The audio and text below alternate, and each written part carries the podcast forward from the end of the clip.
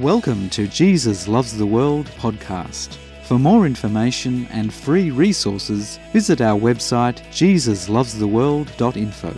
Be blessed, empowered, and transformed in Jesus' name.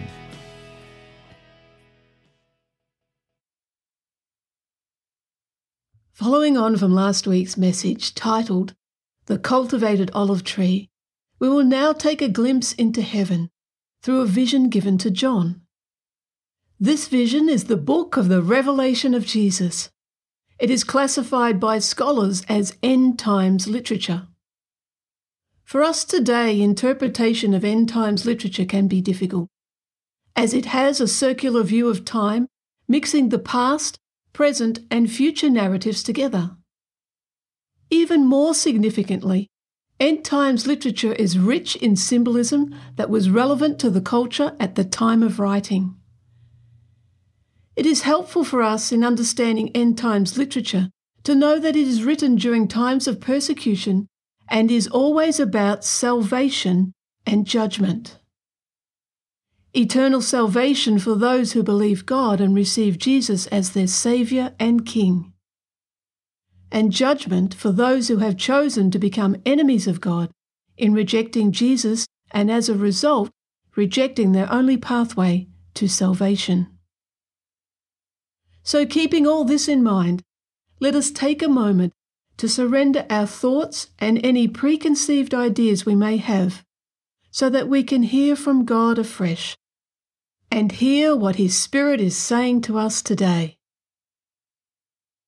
Revelation chapter 14, verses 1 to 5.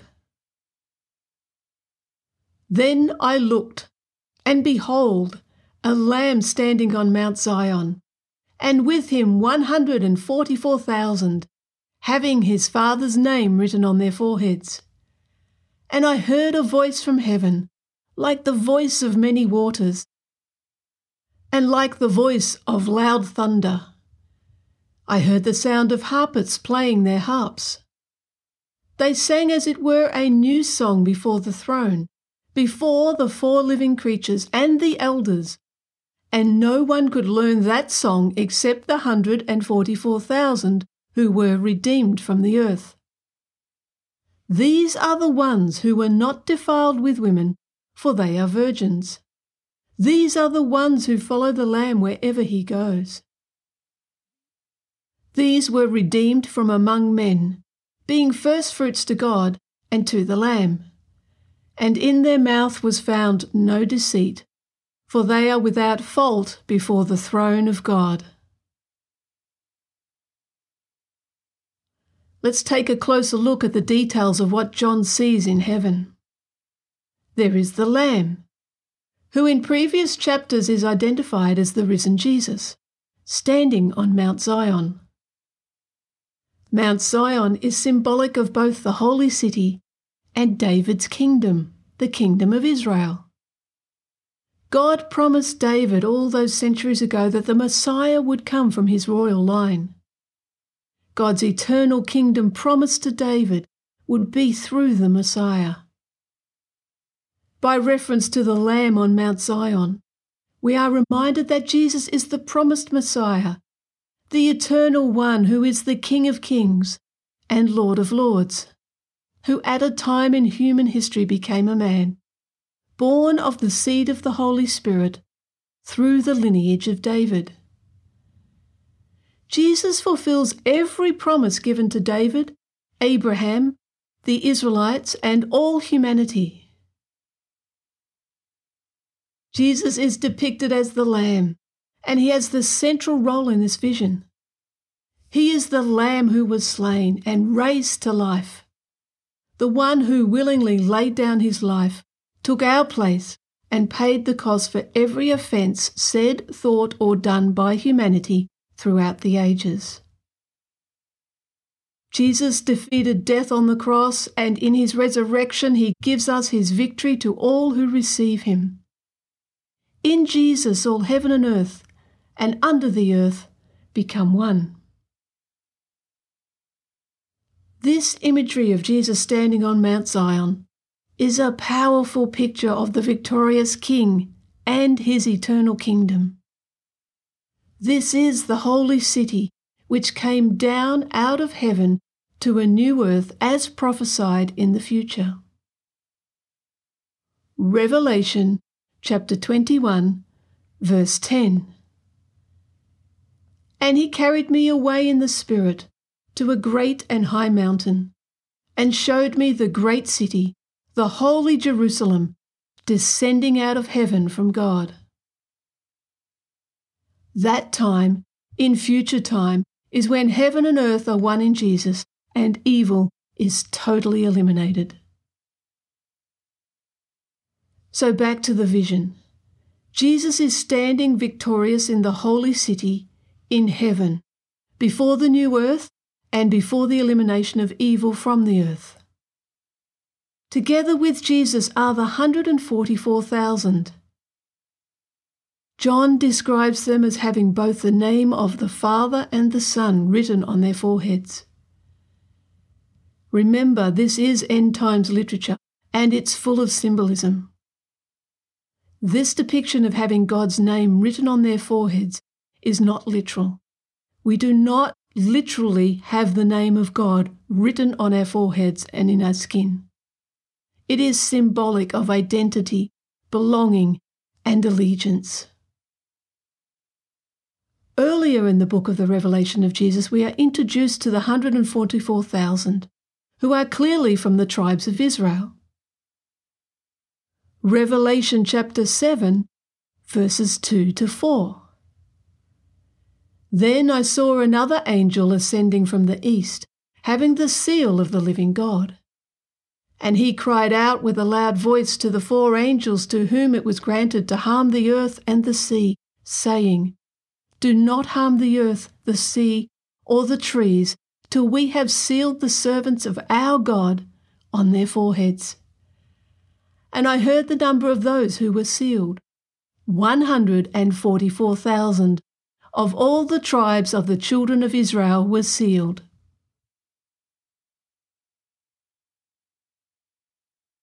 Those 144,000 of the tribes of the children of Israel were sealed by God with his identity.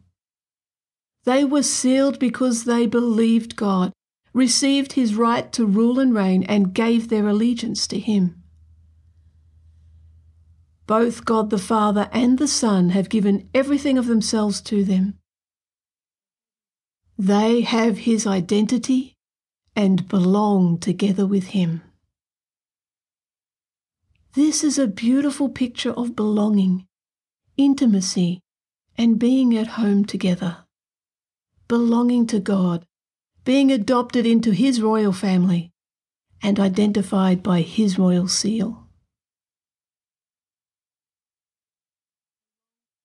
along with those 144,000 who believed God and received his right to rule and reign, is a vast multitude which cannot be numbered.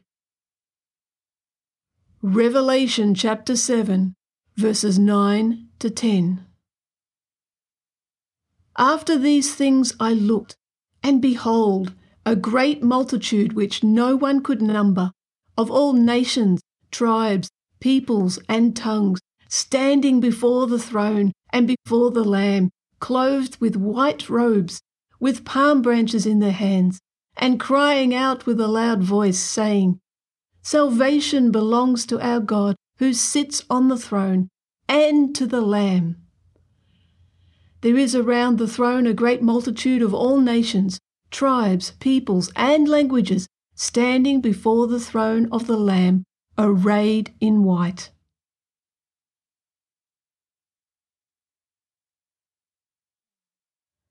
They too have received Jesus and the Father. They too have his identity, his name, and belong to God. This vast multitude of all peoples have come out of the great tribulation. They stand before the throne of the Lamb, arrayed in white, and they cry out, Salvation belongs to our God who sits on the throne. Let us continue Revelation chapter 7, verses 13 to 17. Then one of the elders answered, saying to me, Who are these in white robes, and where did they come from? And I said to him, Sir, you know. So he said to me, These are the ones who come out of the great tribulation, and washed their robes, and made them white in the blood of the Lamb. Therefore they are before the throne of God, serve him day and night in his temple. And he who sits on the throne will dwell among them. They shall neither hunger any more, nor thirst any more. The sun shall not strike them, nor any heat.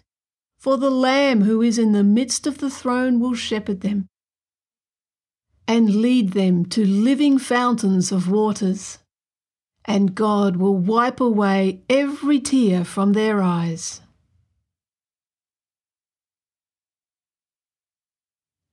So back to the 144,000 from our text today. The actual number of 144,000 is symbolic. It is not a literal number. It is the number of God's people represented in the Old Testament as those from the 12 tribes of ancient Israel who believed God. The 12 tribes is multiplied by itself, 12 by 12, and then by a thousand, which is 10 by 10 by 10. Throughout the Bible, 10 often means completeness in the context of humanity. So 12 by 12 by 10 by 10 by 10. So from the 12 tribes of Israel throughout the ages who believe God and receive Jesus, from generation to generation, are standing with Jesus in glorious triumph.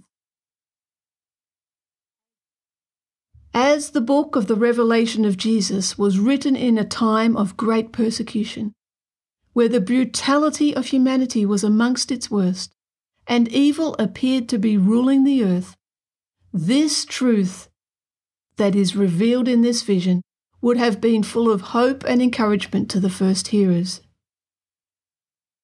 To hear of this awesome reality of Jesus and the 144,000 standing victoriously in heaven is a glorious testimony to God, a witness to His faithfulness, love, victory, and justice.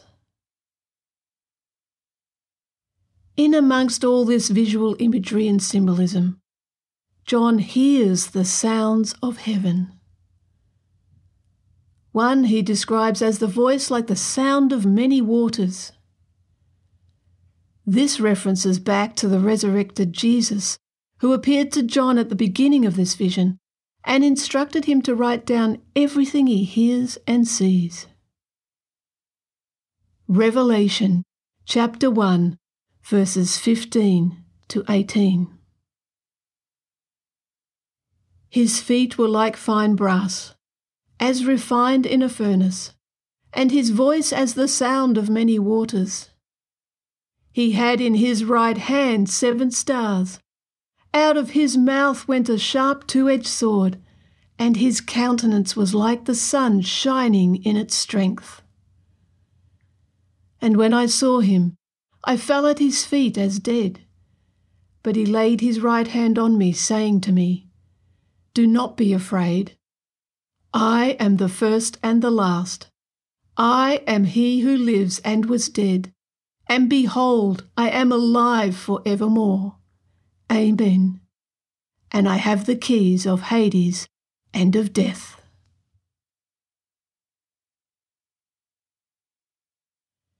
John describes the voice of the resurrected Jesus as the sound of many waters. Also in the book of Revelation, the sound of many waters is used to describe the voice of a great multitude who are one with Jesus. This is in Revelation chapter 19, verse 6.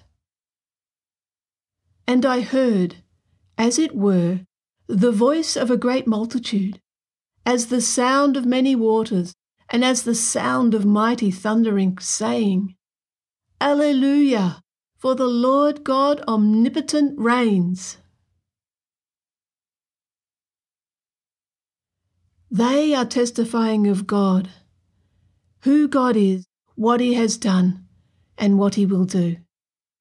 For he is the supreme deity, the one true God, and the Almighty One who rules and reigns over all.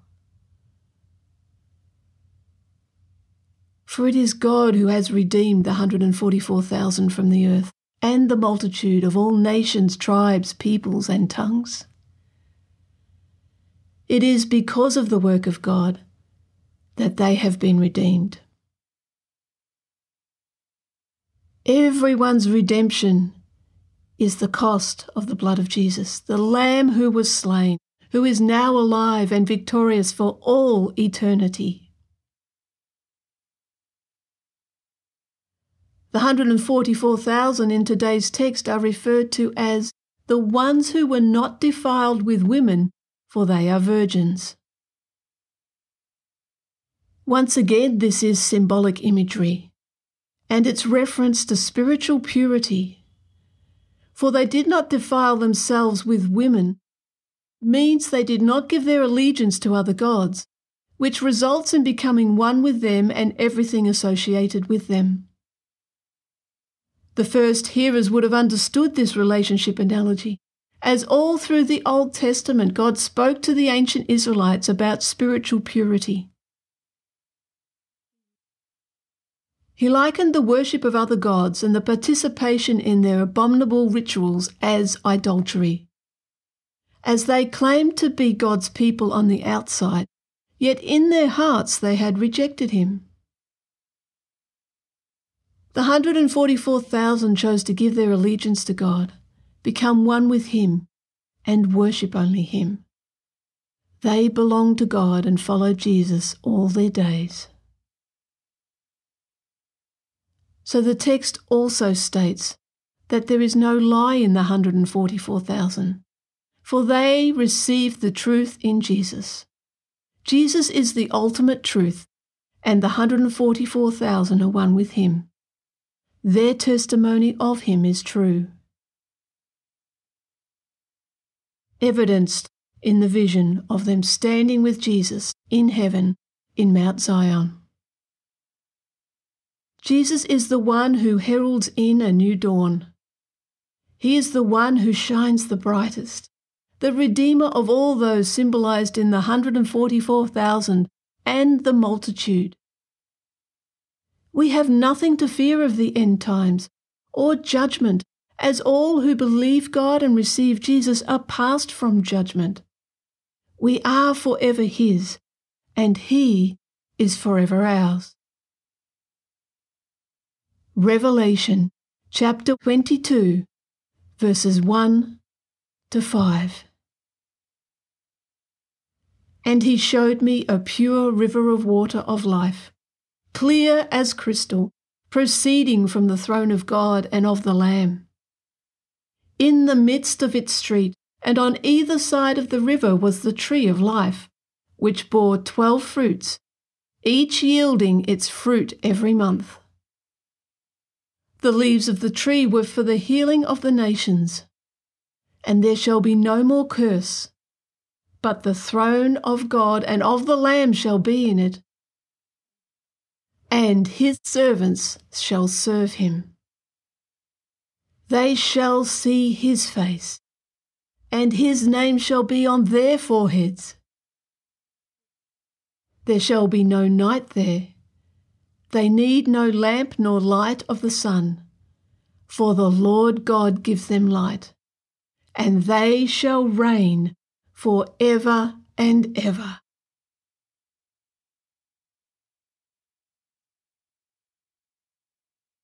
It is all about identity and who we choose to give our allegiance to and worship and become one with. When we say yes to God, yes to Jesus, we belong to Him. And He is faithful and true and will bring to completion our salvation. For more information and free resources, visit our website jesuslovestheworld.info. Be blessed, empowered, and transformed in Jesus' name.